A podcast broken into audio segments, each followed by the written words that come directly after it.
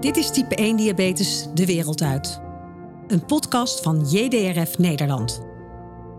We zetten ons in voor een wereld zonder type 1 diabetes.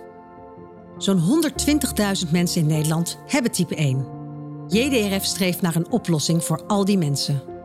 In deze podcast hoor je mensen met type 1, betrokkenen en wetenschappers over de impact die type 1 dagelijks heeft op je leven. En welke ontwikkelingen op het gebied van type 1 we kunnen verwachten in de toekomst. Deze aflevering hoor je Maarten de Groot, oprichter en voorzitter van JDRF Nederland en vader van een zoon met type 1. Sanne van Beem, student geneeskunde en jeugdambassadeur van JDRF. Zij heeft zelf ook type 1 diabetes. En Henk Arnold Seinja, bestuurslid en co-voorzitter van JDRF Nederland. Ook hij heeft type 1 diabetes. Ze gaan samen in gesprek over type 1, wetenschappelijk onderzoek en de ontwikkelingen afgelopen 50 jaar, zowel internationaal als in Nederland. Wat heeft het verleden ons gebracht? Waar staan we nu? En wat kunnen we verwachten in de toekomst? Maar eerst stellen zij zichzelf even aan je voor.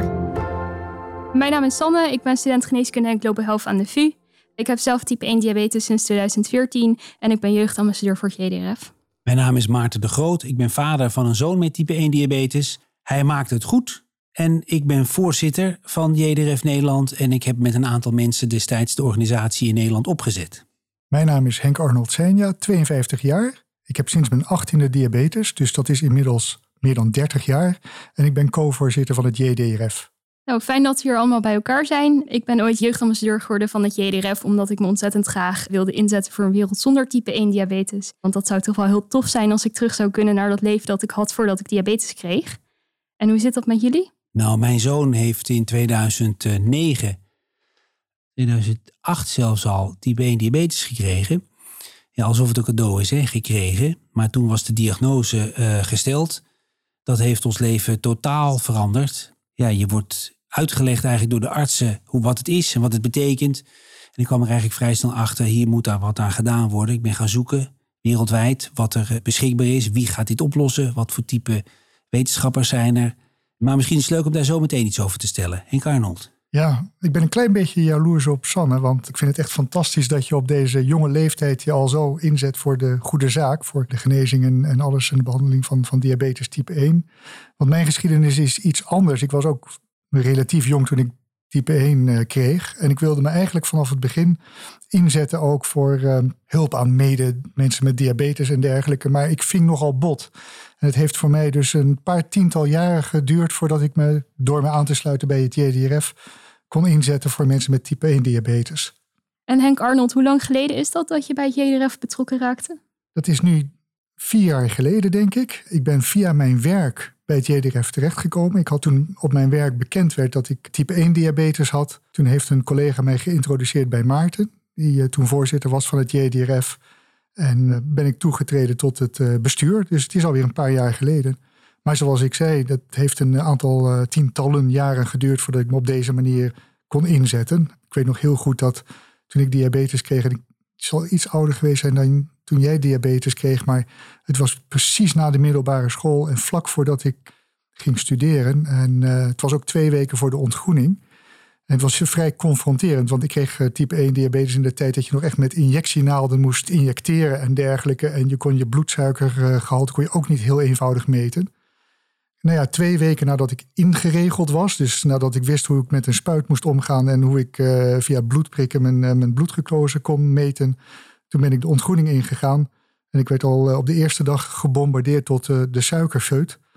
En dat betekende dat ik uh, de knapzak van de ontgroeningscommissie met het snoepgoed mocht dragen. Want bij mij was het in veilige handen volgens de ontgroeningscommissie. Het idee was dus dat jij het niet zou eten dan? Precies. Ja, maar ja, dat is een veel voorkomende misvatting natuurlijk. Dat mensen denken dat, hè, mensen die niet begrijpen wat type 1 diabetes is, dat je geen suiker mag hebben als je type 1 diabetes hebt. Wat volstrekt de larikoek is. Zo is het. En die knapzak is ook behoorlijk aangevreten, mag ik dan zeggen trouwens. Je hebt volstrekt gelijk. En dat merken we nog steeds. Er is nog steeds heel veel onduidelijkheid over wat type 1 diabetes uh, nu is. Wat ik wel gelukkig veel minder hoor, suikerziekte. Ik heb een hekel aan die, die term. Maar het is nog steeds heel belangrijk om mensen uit te leggen wat het betekent als je type 1 diabetes heeft. Want het gaat eigenlijk twee kanten op. Je kunt een te hoog suikergehalte hebben. Je kunt een te laag suikergehalte hebben, die hypo's. Om mensen met type 1 diabetes optimaal te kunnen laten leven, als ik het zo mag zeggen, in de samenleving, is het heel belangrijk dat ook de omgeving goed begrijpt wat het betekent om diabetes type 1 te hebben. Ik weet niet wat, Sanne, wat jouw ervaring ja, is. Ik heb eigenlijk heel erg geluk gehad daarin, want ik zat bij de zoon van Maarten in de klas, zes jaar lang. En ik kreeg op de middelbare school diabetes tijdens een schoolreisje. Dus iedereen wist eigenlijk al wat dat inhield, want Marijn had daar heel veel presentaties over gehouden. En ik kende het JDRF ook al voordat ik diabetes had. Dus mijn vrienden kwamen toen langs in het ziekenhuis met een zak snoep, want ze hadden zich ingelezen en dat mocht ik nog steeds. Dus wat dat betreft heb ik daar wel heel erg geluk in gehad. En ik ben ook, eh, omdat eh, mensen dat al kenden, ook als vrij snel betrokken geraakt bij JDRF, waardoor ik me ook al vanaf het begin heb kunnen inzetten. Ja, supermooi. Ik weet nog bij Marijn, die was op 4 december, heeft hij zijn diagnose gehad. Toen was zaten we het ziekenhuis. En toen zei ze, ja, nu, dat is dus wel wat langer geleden dan. Toen was ik met, met één ding bezig. Ik wil in ieder geval dat hij morgen met Sinterklaasavond zijn chocoladeletter en zijn chocolade Sinterklaas kan opeten. Nou, die heeft hij ook keurig opgegeten. Weliswaar met een grote hyper erachteraan. Ja, daar moet je leren om daarmee om te gaan. Hoe is dat bij jou gegaan in studententijd, Sanne? Eigenlijk gaat dat best redelijk, maar dat is vooral met dank aan de glucosesensor, waardoor ik op tijd alarmen krijg en heel erg kan inspelen op wat ik doe. Ja, er zijn avonden waarop ik dan wat meer alcohol drink dan normaal, dat je dan wel s'nachts er een paar keer uit moet. Maar ja, dat hoort erbij en dat accepteer je dan maar. Maar ik ben eigenlijk best tevreden over hoe dat is gegaan, die studententijd met diabetes. Ja, dat moet in jouw tijd, Henk Arnold, een uh, gekke situatie geweest. En toen waren die sensoren er allemaal niet. Nee, klopt. Dat was onzeker. Ik ben er goed doorheen gekomen. En uh, ik heb uh, denk ik ook niks gemist in de studententijd waar het gaat om alcoholmisbruik en andere dingen waarvan ik nu zeg dat had ik nooit moeten doen. Maar de suikerspiegel wisselde ontzettend sterk. Hè? Want anders dan nu met de sensoren en dergelijke en de insulinepompen en dergelijke is het heel moeilijk om je bloedglucose op een goed niveau te houden. Dus ik heb uh, heel veel hypo's, suikertekorten gehad. En ook dat ik bijvoorbeeld s morgens opstond met een enorm te hoog suikergehalte. En het corrigeren daarvan, dat was in die tijd ook nog niet zo moeilijk. Want het was nog echt in een spuit insuline optrekken uit een ampul. En dan toedienen. En uh, zo'n naaldje was, dat weet ik nog wel, dat was 4 centimeter.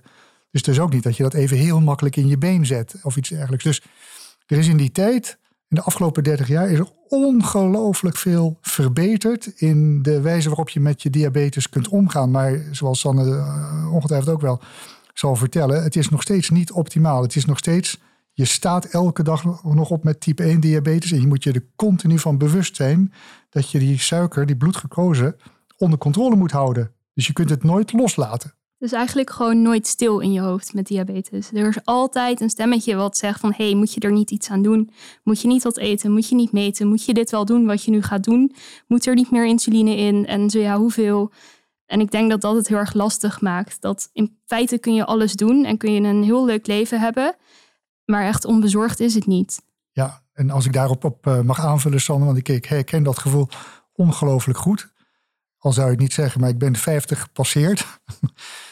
maar nu komt de angst voor complicaties. Wat gaat dit doen op de langere termijn? En het is met name, en naarmate je ouder wordt, word je je daar meer bewust van.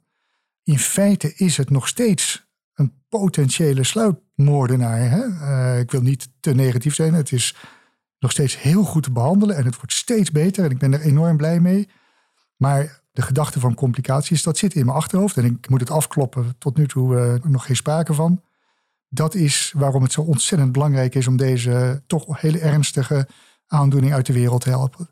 Nou, daarom aan te haken. Wat ik echt ongelooflijk vind, is dat het zo'n vreselijk onberekenbaar ziekte is. Je kunt, als je heel stabiel leeft, je, leeft je, eet stabiel, je slaapt stabiel, je sport stabiel, dan nog kunnen je suikers alle kanten opschieten. En het lijkt wel alsof het, tenminste dat zie ik dan bij mijn zoon, het lijkt wel alsof het van het weer afhangt. Het hangt van het weer af, het hangt ook van stress af, het hangt van eten af. En uiteindelijk is het nog steeds zo dat mensen met type 1 diabetes een lagere levensverwachting hebben dan mensen zonder type 1 diabetes. Dat is denk ik wat bij mij toen als vader het hardste binnenkwam. Toen ik erachter kwam, toen Marijn zijn diagnose had gekregen.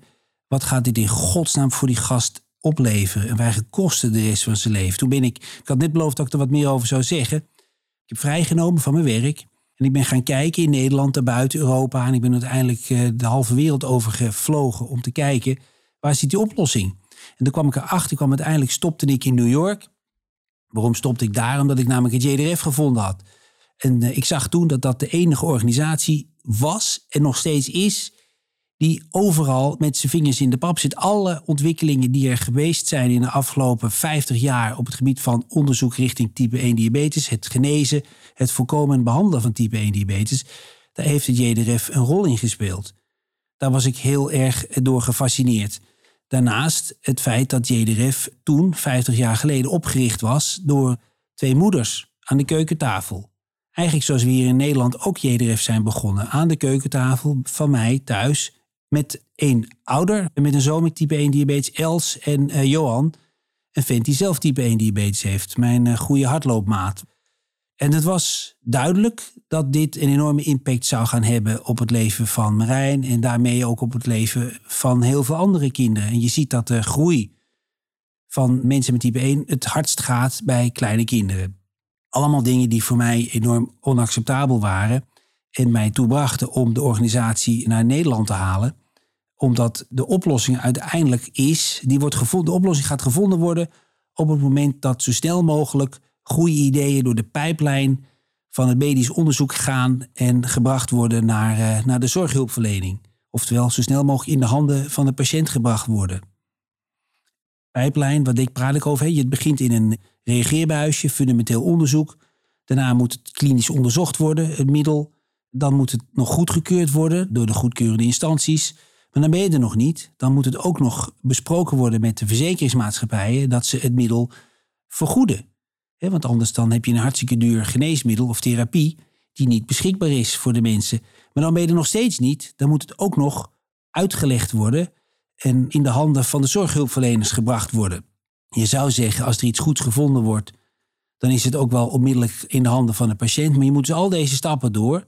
En dat is eigenlijk die hele cyclus waar heeft zich hard voor heeft gemaakt. Nou, daar was ik totaal door overdonderd. En dat was mijn gedachte om daarmee uh, gewoon ook in Nederland te beginnen. Ja, ik ken dat gevoel wel, want toen ik zes jaar geleden betrokken raakte bij het JDRF, zat het nog in jullie tuinhuisje.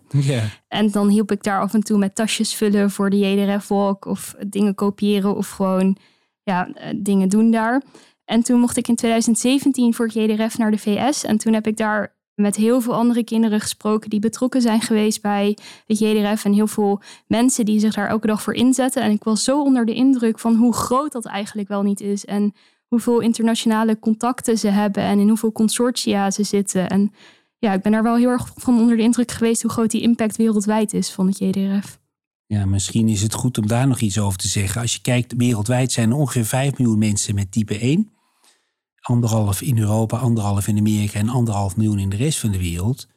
En het zal eh, de oplettende luisteraar eh, niet verbazen dat in een continent als Afrika er eh, relatief weinig type 1 diabetes is. Kun jij er nog iets meer over vertellen? Ja, nou ja, insuline bestaat natuurlijk al 100 jaar, maar dat is in heel veel landen nog steeds niet beschikbaar. Dus eigenlijk, om het heel grof te zeggen, in Afrika is het zo dat je gewoon doodgaat aan diabetes. Omdat er geen insuline beschikbaar is, er zijn geen glucosemeters. En als je al insuline krijgt, dan moet je daar twee keer per dag voor naar het ziekenhuis komen. Dat krijg je niet zelf mee. Dus mensen worden daar gemiddeld niet ouder dan 35 met diabetes. In Tanzania bijvoorbeeld is het HbA1c gemiddeld is 135. Nou, dat is echt heel erg hoog. Het is gewoon nog steeds een doodsvonnis daar, terwijl insuline eigenlijk al relatief lang beschikbaar is. Maar niet iedereen heeft daar toegang toe. En als geneeskundestudent weet jij natuurlijk als geen ander wat de geschiedenis is van insuline. Ja, dat is heel grappig. Dat is natuurlijk, iedereen kent uh, meneer Banting wel. Op zijn verjaardag vieren we ook Werelddiabetesdag, 14 november. En die man die heeft dus eerst heel erg veel geëxperimenteerd op zijn hond met insuline. En hij zag dat, dat, ja, dat die insuline die veroorzaakte daar hypo's bij die hond. Maar niemand geloofde hem echt. Dus hij dacht van nou, dan, dan ga ik het bij mezelf doen. Dus hij heeft zijn testament met een veiligheidsspeld vastgespeld op zijn jas. En toen insuline toegediend en gewacht en gekeken wat er gebeurde. Gelukkig voor hem was die insuline nog niet puur genoeg om echt iets te doen bij hem. Dus er is niks gebeurd. Maar vanaf daar is hij wel die insuline door gaan ontwikkelen totdat het zover was dat het bij mensen werkte. Dat is nou 100 jaar geleden ongeveer dat, dat die insuline dus naar mensen toe kwam. Ongelooflijk. En nu zijn we dus met eh, JDRF bezig om uh, de insuline die er bestaat nog te verbeteren. Bijvoorbeeld uh, sneller werkend te maken. Maar als ik zelf kijk naar wat er allemaal gebeurd is die afgelopen tien jaar. Er zijn er enorme grote stappen gemaakt op het gebied van die kunstmatige alvleesklier, waar ik hoop dat we zo ook nog meer wat over kunnen spreken. We weten inmiddels, dat wisten we tien jaar geleden toen ik begon met het JDRF, wisten, we weten nu hoe type 1 diabetes in elkaar steekt. En op het moment dat je weet hoe iets in elkaar zit, dan kun je het uit elkaar uh, vlooien en daar een oplossing voor vinden. We kunnen insulineproducerende cellen maken buiten het lichaam en die implanteren in het lijf van een patiënt. En dat werkt. Nou, we hebben inmiddels tientallen klinische onderzoeken, dus waarbij therapieën, medicijnen getoetst worden of het werkt op mensen in ziekenhuizen. Nou, dat was tien jaar geleden ook nog niet helemaal het geval. En wat heel belangrijk is, wat voor mij heel belangrijk is, dat, daar wil ik het zo ook even met jou over hebben, eh, Sanne, wat jij daarvan vindt. Want het trainen van de volgende generatie wetenschappelijke onderzoekers en klinische professionals, hoe zie jij dat? Nou, ik denk dat het heel belangrijk is dat je vooral focust op samenwerking. Want iedereen kan op zijn eigen eilandje hetzelfde gaan doen. Maar daar schiet je niet zo heel veel mee op.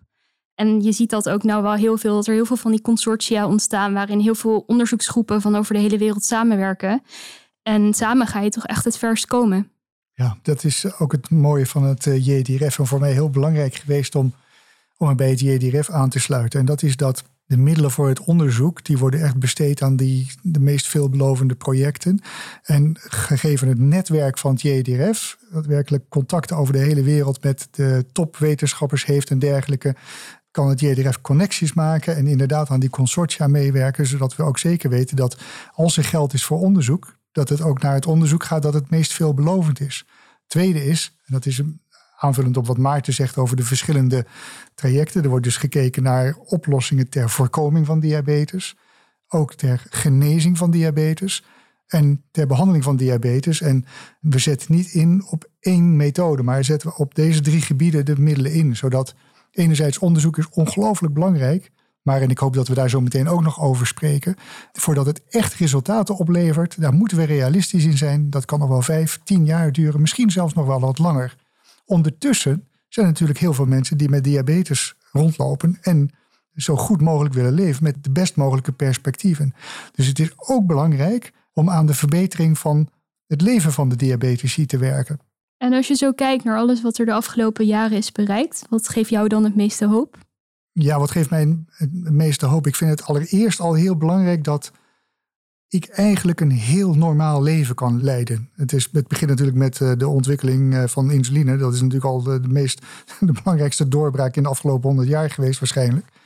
Maar dat is heel belangrijk. Het wordt steeds makkelijker om met diabetes een zo normaal mogelijk leven te leiden. Dat is heel belangrijk. Tweede is, als we het hebben over onderzoek ter voorkoming, of beter misschien wel ter genezing van diabetes type 1, dan, uh, dan kijk ik toch heel sterk naar de beta-cellen. Dat we de beta-cellen, goede beta-cellen kunnen implanteren, die dan vervolgens weer tot insulineproductie gaan leiden. Ik vind dat een van de meest veelbelovende onderzoeken. En ik begrijp ook dat die technologie, die bestaat al, die is er al, maar waar het met name om gaat, is om ervoor te zorgen dat ons immuunsysteem die gezonde cellen niet afstoot, dat daar met name nog de knelpunten in zitten. Maar dat weet jij beter dan ik. Ja, dat is natuurlijk allemaal heel mooi. Misschien is het handig om nog even uit te leggen waar het dan precies fout gaat bij diabetes, want dan snap je deze oplossingen ook iets beter. Normaal gesproken maakt je lichaam maakt insuline aan. Dat gebeurt in de alvleesklier op speciale cellen, die heten de beta-cellen. Die beta-cellen die, uh, liggen op de eilandjes van Langerhans. Langerhans dat is een uh, student geweest die dat uh, begin 1900 heeft ontdekt, dat er cellen zitten op de alvleesklier die insuline maken. En deze beta-cellen die maken normaal gesproken insuline op basis van de hoeveelheid glucose in je lichaam. En dat gaat zo een beetje de hele dag door. En als we dan iets te veel insuline hebben afgegeven, dan zitten daar ook nog andere cellen en die heten alfa-cellen. En die zorgen voor glucagon. En glucagon zorgt ervoor dat jouw lever, die heeft glucose opgeslagen. En die lever die kan dat dan zo je bloed inkieperen als dat nodig is. Bij type 1 diabetes gebeurt dit niet, omdat de beta-cellen die zijn kapot gemaakt door het immuunsysteem. En het immuunsysteem die heeft daar eigenlijk een vergissing gemaakt. Dat is normaal bedoeld, nou ja, dat weet iedereen wel met de hele corona gebeuren. Je immuunsysteem die valt normaal gesproken virussen aan en bacteriën en die zorgt er daarmee voor dat je gezond blijft. Maar soms dan gaat dat fout, dan verveelt het immuunsysteem zich of het maakt een foutje en dan gaat het lichaams eigen cellen kapot maken. En dat is dus ook gebeurd bij type 1 diabetes. Dan zijn die beta-cellen stuk en die maken daardoor geen insuline meer. En zonder insuline kun je geen glucose opnemen en gaat dat stapelen in je bloed. En daar wordt je bloedglucosespiegel te hoog van. Maar glucose is ook brandstof en geeft dus energie. Dus zonder die glucose in je cellen heb je eigenlijk geen energie en kan het lichaam dus eigenlijk niet functioneren. Dus daarom moet je bij type 1 diabetes insuline toedienen, zodat die glucose toch de cellen ingaat en toch gebruikt kan worden als brandstof. Ja, Sanne, ik herinner mij nog toen ik na de eerste paar nachten dat Marijn type 1 diabetes had, dat ik dus al die boekjes aan het lezen was. Wat is dat nu? Wat betekent dit? En uiteindelijk begreep ik het pas, jouw verhaal ook, toen ik een kinderboek over type 1 diabetes bekeek, samen met Marijn, was ik aan het voorlezen. En toen werd het als volgt uitgelegd. Dat is insuline, dat zijn sleuteltjes. Die gaan het bloed in om de suiker wat uit je boterham in je bloed komt, naar je cellen te kunnen laten gaan. Dus het is, de insuline is het sleuteltje om het suiker uit je bloed naar je cellen te kunnen laten stromen. Nou, dat, toen begon het voor mij te dagen. En dat is dus uiteraard een van de eerste nachten geweest. Maar het blijft een buitengewoon ingewikkeld probleem. Want je zou kunnen afvragen, waarom heeft het nou zo vreselijk lang geduurd? Dan kan ik wat hoop geven en brengen ook. Ik denk dat het eerlijk is om te herhalen wat Henk Arnold net zei. Die oplossing die is niet om de hoek, maar er zijn wel heel veel dingen die wel om de hoek staan. En daar kan ik wel iets meer over zeggen. Ik heb in het internationale bestuur mogen dienen bij JDRF. En toen zat ik ook in de researchcommissie. En dat betekent dat ik dus heel dicht tegen de wetenschappers aan zat om te achterhalen uh, wat er nou gebeurde. Nou, helemaal in het begin, toen ik dus betrokken was bij deze organisatie, nou, toen waren er werkelijk honderden kleinere onderzoekjes die allemaal gefinancierd werden door JDRF over de hele wereld, die allemaal veelbelovend waren. Toen is, dan praat je over tien jaar geleden, toen is er op een gegeven moment structuur in aangebracht door het bestuur destijds om vijf oplossingspaden te identificeren die eigenlijk uiteindelijk gaan over het voorkomen, genezen en oplossen van type 1 diabetes. Maar één daarvan was dus die beta-celtherapieën, want er was al uitgedacht en uitgevonden dat als je die beta-cellen, die worden dus aangevallen, zoals je zo goed uitlegde net, Sanne, door het immuunsysteem, als je die nou kunt beschermen voor die immuunreactie, dus voordat eigenlijk dat ze niet af worden gebroken door het eigen lichaam, dat zou heel mooi kunnen. Dat is nu een eh, aanpak geworden die heet inkapseling. Dat moet je eigenlijk voorstellen dat er een soort ruimtepak wordt gemaakt. Dat wordt vervolgens om die insulineproducerende cellen heen geplaatst, zodat die antistoffen niet bij die insulineproducerende cellen kunnen komen. Nou, die ruimtepaktechnologie, dat was tien jaar geleden op papier, dat was een droom. En nu zijn er gewoon diverse methoden die ook blijken te werken. Een andere die ik ook wel heel interessant vind, ik hoop niet dat het al te technisch wordt, maar dat, dat gaat erover. We kunnen inmiddels, en dan zeg ik we, ik ben geen wetenschapper, in ieder geval niet op het medische vlak, maar de wereld, de wetenschappers, die kunnen inmiddels ongelooflijke hoeveelheden insulineproducerende stamcellen maken buiten het lichaam, die vervolgens inbrengen in het lichaam, implanteren in het lichaam, waardoor mensen met type 1 uiteindelijk dus zelfgemaakte insuline in hun lichaam hebben. Dat is een methode die werkt ook. Hij is nog niet beschikbaar, want zover zijn we nog niet. Hij moet nog verder afgerond worden, dat je weet op hoeveel van die insuline producerende cellen. Als je, ik ben een grote vent en ik weeg 100 kilo, ik ben 1,90 meter lang. Nou, toen uh, mijn zoon destijds die diagnose had, toen woog hij denk ik uh, eh, 35 kilo. Dus dat moet anders. En misschien weegt het ook wel bij, anders bij mannen en vrouwen. Nou, inmiddels, en daar wilde ik eigenlijk wat jou met meer over vragen, of jij daar iets meer over weet. Je hebt die CRISPR-technologie. Dat is feitelijk het knippen en plakken in het celmateriaal, waarbij beta-cellen zo aangepast kunnen worden dat ze niet herkend worden door het eigen immuunsysteem, zonder dat ze de werking verliezen van insulineproductie. Dat is dus eigenlijk de meest recente ontwikkeling die er gaande is. En dit praat je alleen nog maar over beta-celtherapieën die dus oplossingen zouden kunnen brengen. Nou, dat was tien jaar geleden volstrekt ondenkbaar. Nou ja, het was wel bedenkbaar. Hè? Er waren een aantal visionairs die dachten, dit moeten we gaan onderzoeken. Maar nu is dat binnen handbereik dat dit beschikbaar komt voor mensen met type 1 diabetes. Dus dat geeft mij enorm veel hoop. Er zijn er nog een aantal andere onderwerpen, maar kun jij iets vertellen, Sanne, wat voor middelen gebruik je nu? Je had het net over je sensor. Ja, ik heb een eh, sensor en een insulinepomp. En mijn insulinepomp, dat wordt dan een closed loop genoemd. Dus dat betekent dat die insulinepomp die geeft meer insuline af als dat nodig is. Dus die kijkt de hele dag naar mijn bloedglucosewaarde en die speelt daarop in. Dus als ik ga stijgen in mijn bloedglucosewaarde, dan zorgt die insulinepomp dat er wat meer insuline in mijn lichaam ingaat. En daarmee boot je dus eigenlijk een beetje de werking van zo'n beta-cel na. Maar dat is verre van hoe het lichaam dat zou doen. Want ik zit nog steeds een groot deel van de tijd te hoog en een groot deel van de tijd te laag. Dus ik denk dat op het moment dat je cellen kunt implanteren in het lichaam, die kunnen veel sneller reageren op veranderingen in je bloedglucose dan dat zo'n pomp dat kan. Plus, die hebben geen batterij die leeg kan. Die hebben geen infusiezet wat kan verstoppen. Dus die kunnen veel beter nog die beta-celfunctie nabootsen dan zo'n pomp dat kan. Alhoewel ik voor de zeg maar echt nabije toekomst, dus de komende jaren, wel heel veel hoop heb voor de technologische ontwikkelingen die daar aankomen. Ja, ik heb vanuit de JDRF-wetenschappers weet ik dan dat er iedere 6 tot 12 maanden wordt er een nieuwe pomp verwacht. Een zogenaamde volautomatische kunstmatige alvleesklier. Er zijn op dit moment dan twee op de markt. Het zijn allemaal werkende systemen. En misschien is het leuk om te weten ook waar die systemen vandaan komen. Er is een vent, die ken ik in Amerika, zijn vader met een zoon met type 1 diabetes. Technologieondernemer en die had zijn bedrijf net verkocht. Die zat eigenlijk in dezelfde situatie als waar uh, ik bijvoorbeeld zelf in zat destijds. Van hoe kan het nou toch in godsnaam zijn dat ze dat niet oplossen? Het type 1 diabetes. En hij was heel technisch. En hij had besloten, zo'n kunstmatige alvleesklier, dat was op dat moment alleen nog maar op papier. Toen heeft hij 1 miljoen dollar van zijn eigen geld aan JDF gegeven en zegt: dan wil ik maar dat je daar één ding mee doet. En dat is dat je zorgt dat er zoveel mogelijk onderzoekers komen die zich gaan verdiepen in die kunstmatige alvleesklier. Dus in die pompsensortechnologie. Nou, en hij Jeffrey en uh, inmiddels is hij uh, nu tien jaar verder. Nu heeft hij zijn eigen bedrijf en hij is een vent die maakt dat soort pomptechnologieën inmiddels. En dankzij dit soort initiatieven worden er dus nu wereldwijd, ook in Nederland, kunstmatige alvleesklieren gemaakt. Eigenlijk zoals de kunstnier. Vroeger was het een apparaat zo groot als een eh, koelkast. Volgens mij is het nog steeds niet echt een klein ding waarmee je kan rondlopen. Maar de eerste kunstmatige alvleesklier waarmee je type 1 diabetes kon behandelen, dat was zo groot als een klein koelkastje, vrieskistje. Maar daar kon je niet meer rondlopen. Nou, inmiddels heb uh, nou, jij hebt zo'n apparaat aan je lijf. Uh, mijn zoon heeft zo'n apparaat aan zijn lijf. En er zijn echt heel veel. De meeste kinderen in Nederland zijn, hebben allemaal toegang tot die technologie.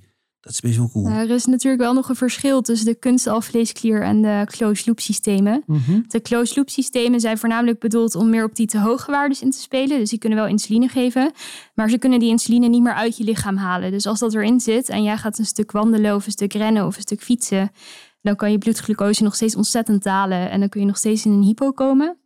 En het idee van echte kunstalvleesklier, dus dat is het vervolg zeg maar, op die closed loop systeem, is om ook iets te doen bij die hypo's. Dus dan krijg je systemen waar ook nog een ander hormoon in zit, want insuline is een hormoon. Maar daar zit ook nog een ander hormoon in en dat heet glucagon. En dat zorgt ervoor dat je lever dus glucose in je bloed gaat gooien op het moment dat dat nodig is. Waarmee je dus ook die hypo's uiteindelijk gaat voorkomen en oplossen. En dat gaat niet zo heel lang meer duren voordat dat echt beschikbaar is. En daar zijn ook heel veel bedrijven mee bezig. Cool hè? Ontzettend cool. Kan niet wachten. Hoe hebben jullie eigenlijk, wat ik een hele mooie term vond, eigenlijk een hele vertekende term destijds, was toen wij dus met Marijn in het ziekenhuis zaten, toen hadden ze over de honeymoon. Nou, de honeymoon heb ik altijd begrepen, dat is een hele mooie tijd. Maar kun jij daar nog iets van herinneren? Henk Arnold, meer dan 30 jaar geleden, is er ooit iemand met jou begonnen over de honeymoon van je type 1 diabetes? Ik heb nog een andere honeymoon gehad en daar heb ik aanmerkelijk betere ervaringen mee. maar je schrikt heel erg. Het is hoe ik dat heb ervaren in de periode totdat de diagnose diabetes type 1 wordt vastgesteld, eh, zeker de laatste fase, dan ben je er niet best aan toe. Je hebt dorst, je valt af, eh, je wordt ontzettend moe en dergelijke. Dus dat is vervelend. Dus ergens dat de diagnose wordt gesteld. Sterker nog, het is gewoon levensbedreigend, eh, Henk Arnold. Ja. Het is niet alleen maar vervelend. Nee, nee, dat klopt. Dat, sorry, dat, is, dat is waar. onverwerkt trauma bij mij, denk ik. Maar enerzijds ben je blij, want de diagnose is gesteld en het is behandelbaar. Aan de andere kant, het heeft natuurlijk een enorme impact op je leven. Wat we al eerder zeiden, eh, Sanne heeft precies hetzelfde. Je, staat ermee op en je gaat ermee naar bed. En zelfs uh, s'nachts moet je er af en toe voor opstaan om het te regelen. Dus het laat je niet meer los. Ik heb wel, nadat ik over die psychologische klap heen ben gekomen... en je eenmaal de realiteit moet aanvaarden dat je het hebt... heb ik wel altijd als uitgangspunt genomen... ik laat me er niet door inpakken. Ik laat mijn leven er niet door beheersen. Ik heb een leven. En daarnaast heb ik dan diabetes type 1, maar ik ben niet een diabetes of iets dergelijks. En dat betekent dat ik gewoon alles wat ik heb willen doen, zowel voor studie, voor baan, mijn vrije tijd, mijn hobby's, daar heb ik me altijd laten leiden door wat ik daarmee wilde. En ik moet gelukkig zeggen dat ik dat, datgene wat ik wilde realiseren ook heb kunnen realiseren met type 1 diabetes. Dat is niet altijd makkelijk.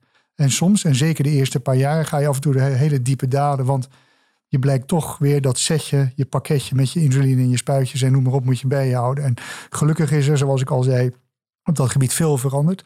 Maar ik denk toch voor mensen die nu in het hier en nu leven met type 1 diabetes, carry on. Ga, ga door en, en, en streef de dingen daar die je wil doen, want het is mogelijk. Laat je er niet door inpakken. Dat is wel een boodschap van hoop die ik wil geven, want je kunt ontzettend veel bereiken. En ik kan erover meepraten, want ik heb een ongelooflijke, drukke, onregelmatige baan. Ik ben advocaat en het is soms gewoon nachtjes doorhalen. Het is soms laat opstaan. Als je moet reizen, kom je in hele andere tijdzones terecht. Je eet niet regelmatig en dergelijke. En ik heb me gelukkig niet door laten weerhouden. Ik heb niet gezegd, ik heb type 1 eh, diabetes, ik kan dit werk niet doen. Hoe leuk ik het ook vind, nee. Ik heb gezegd, ik wil dit werk doen en ik ga het gewoon doen. En ik pas me aan zo goed en zo kwaad als het kan en dat lukt. Maar daarbij dat gezegd hebbende, de gedachte dat je er altijd op moet letten, betekent voor mij, en dat is ook mijn streven, is dat we door moeten gaan met dat onderzoek op alle drie de fronten. Voorkoming, genezing en behandeling. Want het is ontzettend belangrijk. Je draagt het wel met je mee. En zeker ook met de perspectieven op lange termijn, is het gewoon ontzettend belangrijk dat we hier meer financiële middelen tegenaan blijven gooien. Dat we onderzoek mogelijk maken. Ook in deze hele moeilijke tijden, want corona hebben we natuurlijk nu. Dat heeft ook een impact op het werven van fondsen. Het is heel moeilijk voor uh, organisaties om fondsen te werven voor geneeskundig onderzoek. Maar het blijft ongelooflijk belangrijk, met name op de langere termijn. Ja, daar wil ik me nog steeds uh, heel erg voor inzetten. En hoe kunnen mensen daaraan uh, meedoen? Op heel veel manieren. En daar worden we ook weer geholpen door die belangrijke technologische ontwikkeling van de, het internet en dergelijke. Maar uh, zoek ons op. Wij zoeken de mensen op. En je kunt op ontzettend veel manieren je steentje bijdragen. Dat is door je erin te verdiepen, door met mensen met type 1 diabetes te praten. Maar ook door met onze organisatie in gesprek te gaan. En je kunt bijdragen, uiteraard door geld over te maken. Dus door een donor te worden. Je kunt een vrijwilliger worden. Je kunt onze boodschap verspreiden via je eigen social media. Er zijn zo ontzettend veel manieren om bij te dragen aan eh, dit eh, ontzettend goede en belangrijke doel. Als je daar onzeker over bent, praat gewoon met ons. Zoek ons op, stuur een e-mailtje, stuur een appje. Zoek ons op via de website. We zijn ongelooflijk graag bereid om je op te nemen in onze community en je bij, daarbij te helpen. Ik kan me voorstellen dat er altijd een beetje een stroom is. Ja, maar ben ik wel de juiste persoon? Dat ben je als je hetzelfde nastreeft dat wij willen nastreven en je wil ook iets goeds doen, dan weet ik zeker dat we je kunnen helpen daarbij. Dankjewel Henk Arnold. Dat is precies zoals ik me voel. En dat is ook wat we natuurlijk met heel veel mensen zien die betrokken zijn bij JDRF. Ik heb, gisteravond had ik nog een, eh, een telefoongesprek, een call heet het dan. Met 150 mensen over de hele wereld. En daar werd een primeur gedeeld. En de vraag die je net aan de orde bracht is: wat zouden we nou kunnen doen? Er is namelijk nu nog een manier waarop mensen iets zouden kunnen doen. En dat is namelijk: je kunt ook gaan gamen om JDRF te helpen. Wat blijkt namelijk, er is een spel op het uh, gameplatform Roblox. Mij zei het niks, maar misschien heel veel je luisteraars wel. En dat spel heet JDRF Game to Give. En het is een spel dat kun je spelen en daarmee kun je geld ophalen. En feitelijk een virtuele one-walk houden. En dat is nu ongelooflijk viraal aan het gaan in Amerika. Ik geloof dat er al 15 miljoen mensen zijn die ermee bezig zijn geweest over de hele wereld. En daarmee zou je dus ook ons kunnen helpen eh, om fondsen te werven tegen type 1 diabetes. Want onze missie is type 1 diabetes de wereld uit. En inderdaad, op dit moment met die hele coronacrisis heeft het tot gevolg dat de internationale organisaties wereldwijd zijn nu 40% van de mensen die betrokken waren bij JDRF, dus mensen die werken, dus eh, donateurs begeleiden, fondsen werven, die zijn helaas niet meer werkzaam bij JDRF, omdat we de broekriem moeten aanhalen. Fondsenwerven wordt steeds moeilijker. Evenementenhouders, zoals de Dam to Damloop die we dan doen, organiseren, of de, de One Walk, dat kan nu even niet. Dit jaar hebben we hem dan online gehouden. Dat was een hartstikke groot succes. Maar we kunnen dus nu ook gaan gamen. Ik ben heel benieuwd. Ik zal het eens even met mijn zoon bespreken. Ja, daar, daar trekken we weer een hele mooie nieuwe doelgroep mee aan, denk ik inderdaad. Fantastisch. Goed om te horen, zeg ook een recent stuk ontwikkeling op het wetenschappelijk gebied. Wat ik zelf ongelooflijk spectaculair vind. Er zijn inmiddels middelen die beschikbaar zijn. waarmee je het verloop van type 1 diabetes in het begin van de, na de diagnose, eigenlijk voor de diagnose, kunt uitstellen. Kijk, ik ga het even proberen uit te leggen. Je kunt screenen niet in Nederland, maar het is mogelijk om je familie te laten screenen om te kijken of je het risico loopt om type 1 diabetes te krijgen. In de Verenigde Staten doen ze dat. Vervolgens is er een middel, dat heet tiblisumab. En als je dat vervolgens in een therapie krijgt, dan kun je dus het moment waarop je type 1 diabetes daadwerkelijk gaat krijgen, drie jaar uitstellen. Dat betekent dus dat als je jong bent, dus de meeste aanwas van mensen met type 1 komt dus bij kleine kinderen. Hoe ongelooflijk helpt dat niet? Als je puber bent, je bent 15 en in plaats dat je het op je 15e krijgt, krijg je het op je 18e. Of als je een babytje bent, je bent één en in plaats van op je eerste krijg je het op je vierde pas. Dat is een enorme winst. En die drie jaar die gaan we natuurlijk oprekken met elkaar. Een ander middel, dat vind ik ook wel heel mooi. En dat hebben we natuurlijk ook gezien bij het hele corona-onderzoek. Is dat alle medicijnen die er achter de kast, in de kast, onder de kast lagen bij farmaceuten, daar is getest of die misschien iets zouden kunnen doen om het coronavirus te bestrijden. Nou, datzelfde had JDRF al veel eerder, daar zijn ze vijf jaar geleden mee begonnen, om te kijken of er middelen beschikbaar zijn die iets positiefs doen bij type 1 diabetes. Nou, dan blijkt dat verapamil, dat is een bloeddrukverlagend medicijn. Ik zie Sandy heel hevig knikken. Dat middel verbetert de insulineproductie door de beta-celfunctie te beschermen. Dus dat betekent dat je dus minder insuline nodig hebt en feitelijk dus een soort uh, kunstmatige honeymoon bouwt. nogmaals even, dat die term honeymoon betekent dus in het begin van je diagnose, dan werkt je lichaam nog een beetje met het produceren van insuline. En op een gegeven moment is dat helemaal gereduceerd tot bijna niks. Met zo'n bloeddrukverlagend medicijn. Dus ren nu niet allemaal naar je huisarts en vraag bloeddrukverlagers. Want het onderzoek is afgerond en die beide uh, therapieën die zitten nu in het proces van goedkeuring. De werking is bewezen, maar het moet nog goedgekeurd worden. En daar moeten we uiteindelijk met z'n allen even op wachten. Nou, dat wou ik in ieder geval nog even als uitsmijter meegeven. En niet in de laatste plaats om aan te geven dat er is hoop. We gaan het absoluut oplossen. De vraag die we onszelf iedere keer stellen van... moeten we dit over tien jaar weer houden? Zo'n herdenking dat we er tien jaar mee bezig zijn. Nou, ik heb een goede hoop op dat we dan een ongelooflijk, weer een ongelooflijke stap verder zijn. Alleen al omdat ik het zie dat tien jaar geleden was mijn zoon, werd op een hele andere manier, moest hij met type 1 diabetes omgaan. En nu eigenlijk heel veel beter. En als we die trend doortrekken, het is een exponentiële verbetering. Nou, dan gaan wij over uh, drie jaar de verbeteringen zien die wij in de afgelopen tien jaar niet hadden kunnen bevroeden. Dus ik ben heel enthousiast en heel hoopvol over. Heb jij dat ook, Sanne? Voor de komende jaren heb ik heel veel hoop voor alle technische dingen die er komen. En hopelijk in de toekomst ook andere dingen, zodat er ook niet nog iets aan je lichaam hangt. Maar dat je er gewoon echt helemaal klaar mee bent. Ja, dat is interessant wat jij zegt, Sanne. Want ik heb met, nou, inmiddels met, nou, met duizenden mensen met type 1. De oplossing is voor iedereen anders. En de oplossing wordt ook voor iedereen anders. Zoals bijvoorbeeld die arme jongen wordt iedere keer maar aangehaald. Maar het is wel een belangrijke factor in mijn leven. Hij zegt, glucosegevoelige insuline, dat lijkt me prima. Ja, lijkt mij ook heel tof, ja. dus dat je insuline hebt, die spuit je gewoon één keer per twee, drie dagen in. En die insuline zelf, die bepaalt wanneer die gebruikt wordt in je lichaam dan ben je er nog steeds mee bezig. Je moet nog steeds inspuiten. Maar er zijn ook mensen die dat minder prettig vinden. Die zeggen, geef mij maar supersnelle insuline. Die stop ik dan in mijn pomp. En dan in plaats van dat ik een half uur, een uur hoef te wachten op de werking... dan geef ik mezelf een insuline-injectie of een shot of een dosis. En dan eh, ben ik binnen een minuut of twee er vanaf. En dan heb je natuurlijk nog absoluut de grootste droom voor ons allemaal dat feest wat we dan gaan houden op het moment dat die auto-immuunreactie onder controle is. Dat we dat kunnen tegengaan.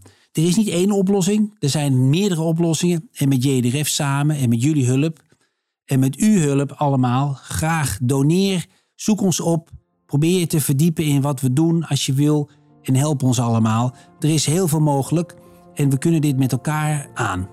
Bedankt Maarten voor dit verhaal, bedankt Henk Arnold en bedankt iedereen voor het luisteren. Dank jullie wel. Wanneer zal type 1 diabetes de wereld uit zijn? En zullen mensen die nu met type 1 diabetes leven, die genezing meemaken? De toekomst zal het uitwijzen. Wetenschappers zetten zich er niet voor niets wereldwijd heel hard voor in. Dit was Type 1 Diabetes de Wereld Uit, een podcast van JDRF Nederland. Vond je dit nou leuk? Laat het weten in een reactie of review op deze podcast. Nieuwsgierig naar meer? Kijk dan op jdrf.nl. Wij gaan onverminderd door met onze missie: een wereld zonder type 1 diabetes. Wetenschappelijk onderzoek naar een oplossing kost geld. Wil je bijdragen aan baanbrekend onderzoek? Kijk op jdrf.nl/doneren en steun ons.